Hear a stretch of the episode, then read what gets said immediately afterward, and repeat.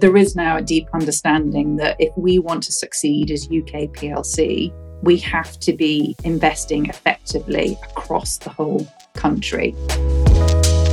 All of these initiatives are bringing tech more into the fore and making it more accessible to a wider group of people. You know, we're not not in the sort of the tech bros world anymore where it's like this sort of exclusive enclave for, for just a few. One of the big mistakes that I often see founders going down is they're very solution focused, but not problem focused. So they've got all these great ideas about what they want to build, but where are your customers? But first, a quick message from our sponsor. Are you a scaling business looking to take your financial management to the next level? Sage Intacct is here to help. Sage Intacct is a powerful cloud based financial management system that delivers automation around billing, accounting, and reporting.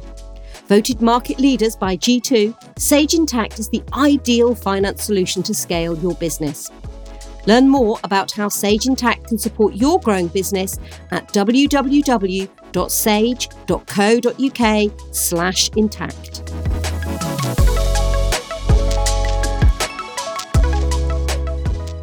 Hello and welcome to the UKTN podcast, a weekly chat with the founders of some of the UK's high growth tech companies and other key stakeholders. In this series, we'll be exploring what entrepreneurship looks like in the UK right now, as well as getting tips from some of our most innovative business leaders and discussing the hot topics in the tech world. And I'm joined today by Claire Lewis, the CEO and co founder of Baltic Ventures, a not for profit organisation that invests in and supports new businesses. Welcome, Claire. Hello, Jane. Nice to meet you. Now, let's start by talking about Baltic Ventures. And I noticed that it's backed by a £4 million investment from the Liverpool City Region Combined Authority. So, does that mean that you're looking to purely invest in businesses in that specific area?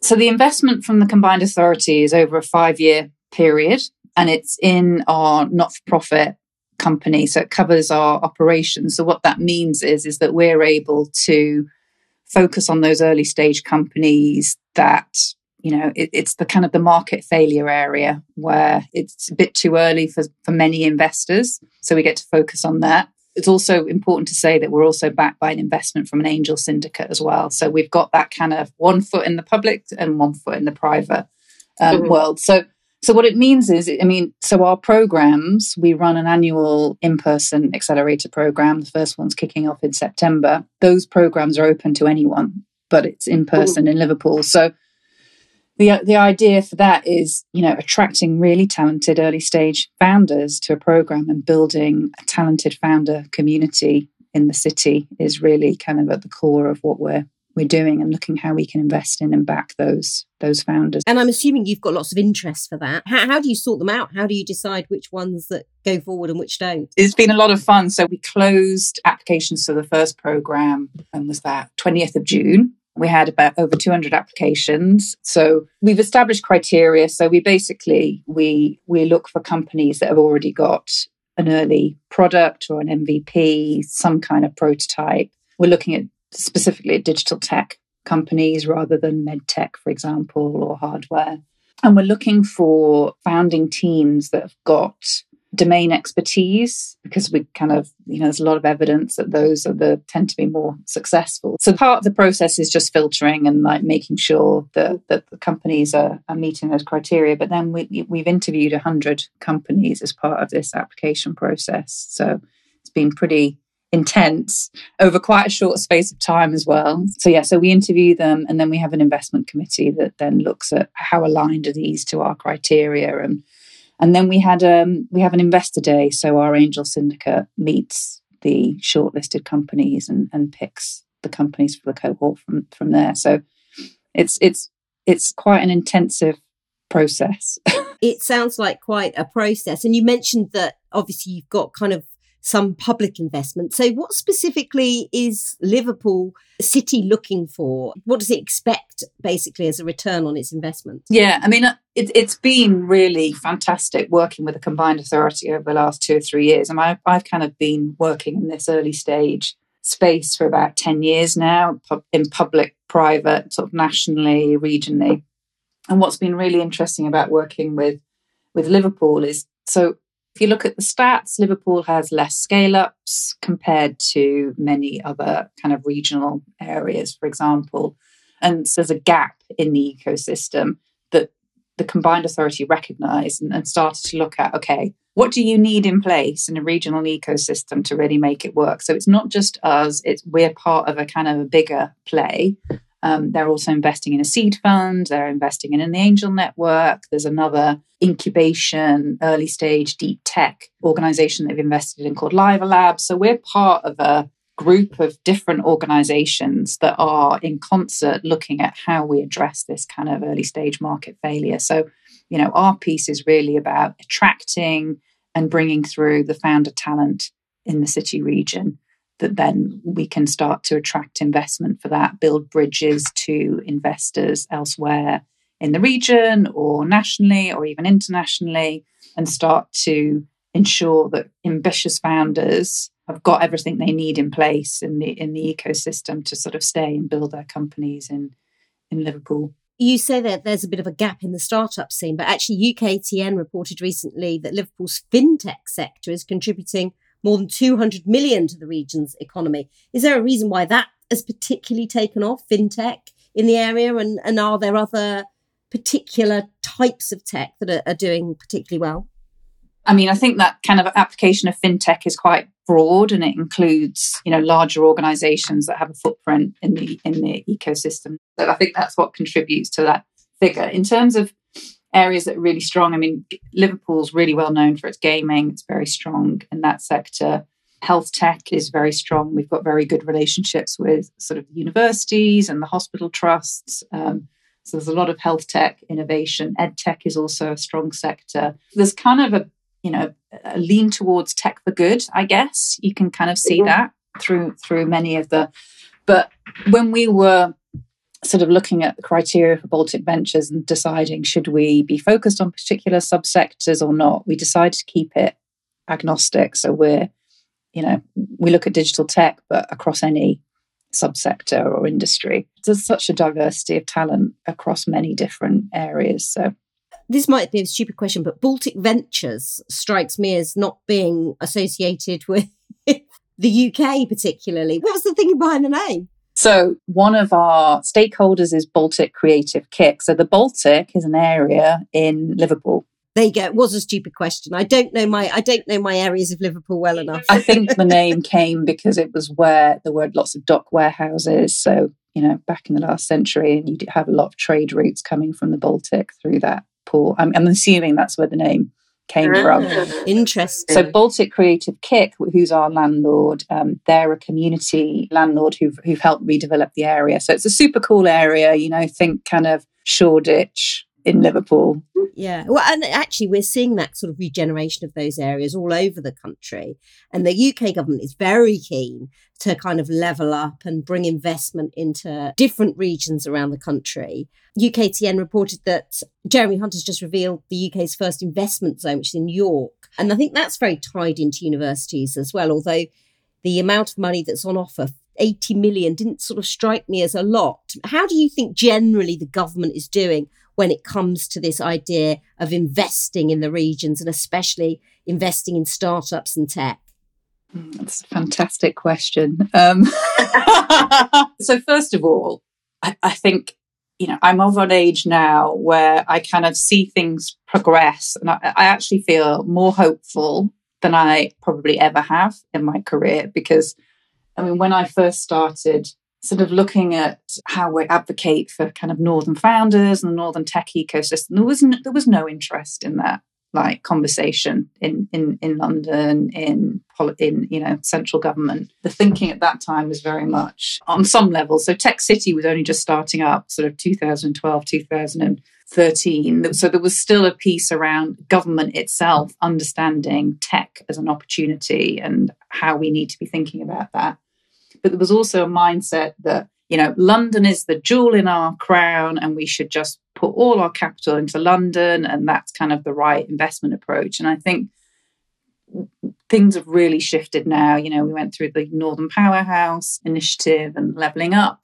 conversation and I think that there is now a deep understanding that if we want to succeed as UK PLC, we have to be in investing effectively across the whole country. You know, uh, just just from our kind of experience, just in the applications over the last, there is so much talent. There's so much kind of entrepreneurial talent, you know, that's outside of London, and so I feel like at least we're kind of not having to fight that kind of battle of of explaining why it's a good idea to invest outside London. I think there's still a big gap in terms of how we actually do that effectively. I'd like to see kind of much more of a partnership approach and approaches that don't force different regions to compete against each other. I think that's kind of really key. We need to be much more collaborative. And I just had a really interesting conversation actually with someone who's looking at building a kind of a national fund of funds that looks at how pension funds, so that's kind of connected to the Jeremy Hunt conversation, how that you know we can have a fund of funds that pension funds can invest into that can then invest deep down into our ecosystem, so into accelerators, into spin outs, working with universities, but how we do that kind of as a cross UK approach rather than each having a sub economies of scale. Yeah, I mean, and it's not just about investment, is it? It's also about kind of bringing these communities together. And I know that there's lots of events that happen, networking events that happen in Manchester, and I'm sure in Liverpool as well, and all around the country. But we've not so long ago had London Tech Week. I wonder if you found that quite annoying that you know we have this sort of make a big deal of this thing that's all about London. Did do, do you want to see a more national approach to kind of bringing the startup community together as well? I don't find it at all annoying. I mean, I think it's like, um, you know, an enormous competitive advantage for everyone in UK that London is such a kind of globally recognized tech center and investment center. It's just working out how we leverage that on a national level. So it's not about one or the other. I mean, I think you know, I think it's important that all, each ecosystem bangs its drum. So you know, London needs to do that as much as any anywhere else. And I think you know, London Tech Week is fairly inclusive of other yeah. ecosystems. So no, I don't see that as a as an issue. You know, all of these initiatives are kind of just bringing tech more into the fore and making it more accessible to a wider group of people. You know, we're not not in the sort of the tech bros world anymore, where it's like this sort of exclusive enclave for for just a few people to kind of you know understand. And it's yeah it's opening it up to more people. A quick message from our sponsor. Are you a scaling business looking to take your financial management to the next level? Sage intacct is here to help Sage Intacct is a powerful cloud based financial management system that delivers automation around billing, accounting, and reporting. Voted market leaders by G2, Sage Intacct is the ideal finance solution to scale your business. Learn more about how Sage Intacct can support your growing business at www.sage.co.uk slash intacct. Now, I'm sure that you would say that what Baltic Ventures brings to these early stage companies is more than investment, but it's also, you know, a lot of other support. Yeah. So, can you give me some kind of really, really concrete examples of what it is that you offer beyond money?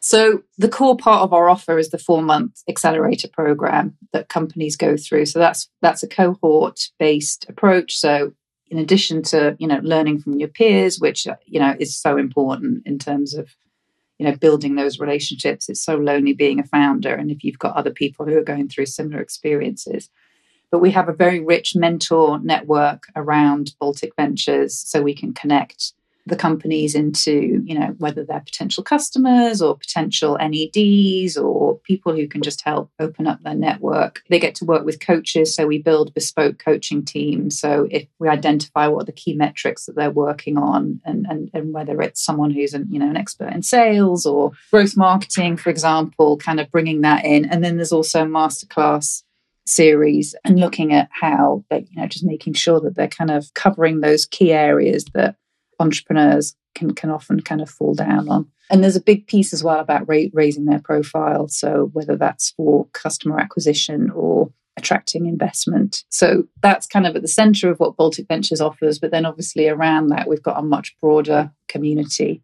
We're looking at launching a pre accelerator program for slightly earlier stage companies. Um, and we do loads of community events and support lots of community activities. So it's really just about how we can provide a forum and a community for early stage founders to learn from each other and to network and meet meet you know like minded people who can support the business your background is that you founded a company and you know done very well with it so what are the main tips you give your newbies as it were about how they grow potentially expand globally is there sort of like a set of tips that you give each one or is it very individual depending on the company I mean, it's obviously individual depending on the company. Some are B2C, some are B2B. They're working in different areas. I mean, that's one of the reasons why for us domain expertise is so important because if you kind of you don't really know the area and what the problems are that you're looking to solve, it can be really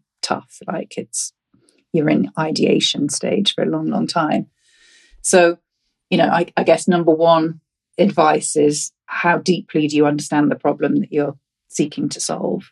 And, and I think one of the kind of big mistakes that I often see founders going down is they, they're, they're very solution focused, but not problem focused. So they've got all these great ideas about what they want to build, but but where are your customers? How are you building a business that serves your customers and the market opportunity? So that's one area. It's probably kind of that I see most most founders kind of tripping up over. But we could talk all day what kind of founders find difficult. Yeah, and I guess for at the moment, one of the biggest challenges is the economy. So, what's your kind of advice about how they weather these kind of pretty turbulent economic times? It's often with early stage tech companies, it can be a kind of a double edged sword in that actually, where there is economic turbulence, there can be more opportunity, but it depends what area they're in. I think one of the things that we're, we're seeing most challenging is that how it's affecting investor appetite. And so, you know, if if companies were on a particular investment runway trajectory and suddenly that's taken out from under them, it's particularly affecting sort of some of the later stage companies. But yeah, I, I always stay kind of positive and optimistic. Kind of, you know, where, where's the opportunity in the storms that are have, happening? And I think you know, when we are going through these periods of turbulence, it's where opportunities can kind of uncover themselves and you can start to, and, and, and, you know, this is what I love about working with startups. They can move so much more quickly than larger companies. You know, corporates are just not really well structured and adapted to, um, you know, adapt quickly to changes in the market so that it kind of opens up opportunities for startups to step in. Now, you hinted there uh, at the fact that we've seen a big downturn in funding for startups, you know, as a result of rising interest rates. Well, what is the picture like? I know that, that people in this area tend to sort of downplay the problems because they want to maintain this optimism that you also mentioned. But realistically, is there money out there for these companies? So there is there is money out there. It's easy, isn't it, with the headlines to kind of have like a sort of like a blanket story about what's happening, and actually it's much more nuanced. There are investors who've already raised their funds, and so they're going to deploy them, but they're probably a little bit less spend happy than they were a couple of years ago.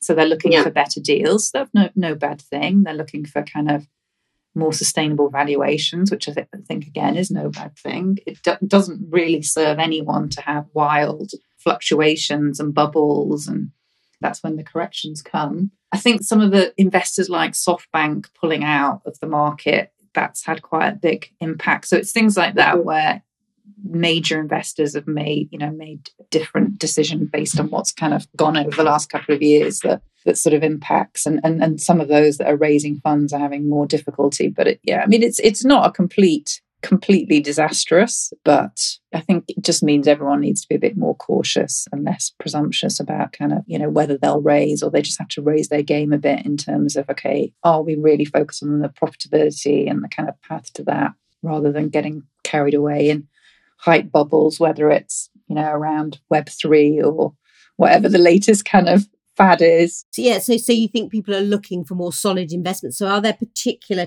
areas of tech that are seen as the safe bets at the moment. I'm guessing not Web3 because we don't really know what it even means. Do it means different things to other people. As a journalist, I'm quite pleased that uh, we're getting rid of some of the hype and some of the nonsense that goes alongside these um, areas of tech. But yeah, is there is there stuff that's yeah, this is a safe bet. This is where we're going to put all our money.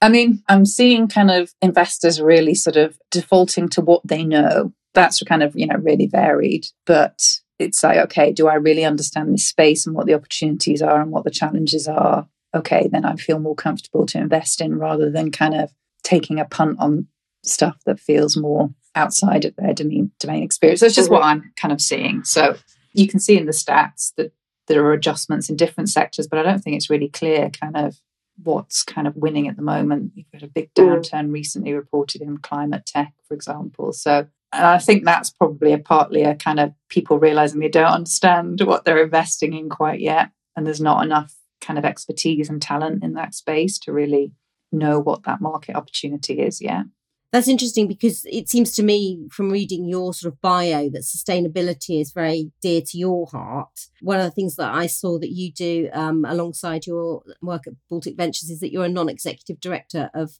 Farm Urban. So I just wanted yeah. to ask a quick question about vertical farming because I've written about it in the past. It's been a fascinating area to me, but I feel like it's sort of, I don't know what's happening now. It was a big, again, like all tech, it got a lot of hype a few years ago and it was talked about as the next great thing in farming. And I haven't really heard an awful lot since. So get me up to date with what's going on with vertical farming, especially in the UK. So Farm Urban is a is a not for profit currently, and they're a spin out from Liverpool University. And I think um, it, it's been interesting, kind of working with the team because for a long time they've been saying the unit economics are just not there with vertical farming for it to scale successfully. And so I think that's where you're kind of seeing that correction in the market.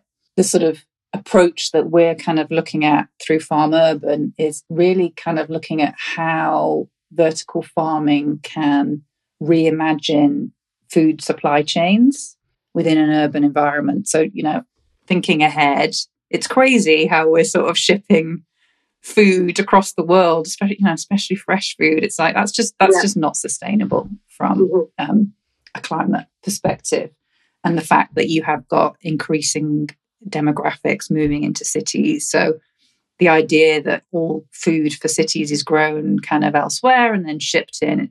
So we're kind of, there's an approach around kind of how you work property developers and how you kind of work with sort of urban spaces, both from a kind of a leisure and engagement and, and perspective, and also thinking about kind of how people are learning about food and nutrition. So there's a much more kind of holistic approach, but it's still very early in its life in terms of what does that look like as a commercialized proposition. But I think as kind of more people are really taking seriously how we we shift to more sustainable ways of living. You mentioned earlier that you were interviewing hundreds of companies. Coming towards the end of the podcast, so I just wanted to finish off by asking you what areas of tech particularly excited you. You know, what you don't have to necessarily name individual companies, but I'm sure there were ideas there that made you go, "Oh, that's exciting." What what were a couple of the things that you you're really excited about? So, so that's that's a question I get asked a lot. You know, what areas of tech? But actually, for me, it's the founders that excite me rather than the tech itself, because I'm much more interested in sort of the human connection to tech and like what they are looking to create with that. I think tech in and of itself can be used, you know, applied in different ways. I think I think the genius of great founders is really looking at that kind of problem solution, problem market fit, and applying it in a way and, and some, uh, you know, that is useful for humanity. You talked a bit about my interest in impact. That's kind of the main piece. I just love working with founders who have great vision and kind of can see a really inspiring use case or opportunity. So I think, you know, just looking at the founders that applied, it's how they kind of have creatively used. I mean, obviously, everyone's talking about AI right now, right? And looking at, and I, and I do think AI is different as a category than the other kind of hype bubbles that we've had because it's as, as a piece of technology, you know, it, it can be applied so easily to sort of change make us you know increase productivity and just make things more efficient than we're already doing. So it's not really looking necessarily initially at how we change structures like in Web3, which is looking at how we completely transform ownership structures and reimagine our kind of relationship to data, for example. It's it's I think I think I think the sort of the, the routes to application for AI are much easier once the technology is there. But um, yeah, for me, it's it's about the founders and just sort of what they're sort of bringing through in terms of products and and it's very varied. It's really varied, like how they're applying it. So you know, some of the some of the founders are looking at how we solve the issue, for example, of um, you know child labour in supply chains and how we're investing in that in sort of through pension funds, etc. Others who are thinking about how we improve code literacy, but using kind of automated approaches to that. So, yeah, it it, it there's there's some there's there's some re- yeah really kind of this yeah fantastic founders that are kind of because I'm I'm just not interested in sort of yeah the, the 15 minute grocery model. It's like how how things can be a little bit more convenient, or that whole journey that I think we've been on really with tech over the last 10 years. I'm starting to see some really interesting founders now coming through looking at really meaty problems or and how we can apply technology to that. Fascinating stuff. And I couldn't agree more with you that we need to start thinking more about the human in tech because uh, tech for tech's sake is something that's always been a bugbear of mine. Thank you so much, Claire Lewis, for talking to us and for everybody that's listening. To keep up to date with the latest UK tech developments, head over to www.uktech.news. Don't forget to follow UKTN on LinkedIn and Twitter, where you can also get in touch with me at Jane Wakefield with your comments and suggestions about the show. Until next time, goodbye from me. Are you a scaling business looking to take your financial management to the next level? Sage Intacct is here to help. Sage Intacct is a powerful cloud based financial management system that delivers automation around billing, accounting, and reporting. Voted market leaders by G2, Sage Intacct is the ideal finance solution to scale your business. Learn more about how Sage Intacct can support your growing business at www.sage.co.uk/intacct.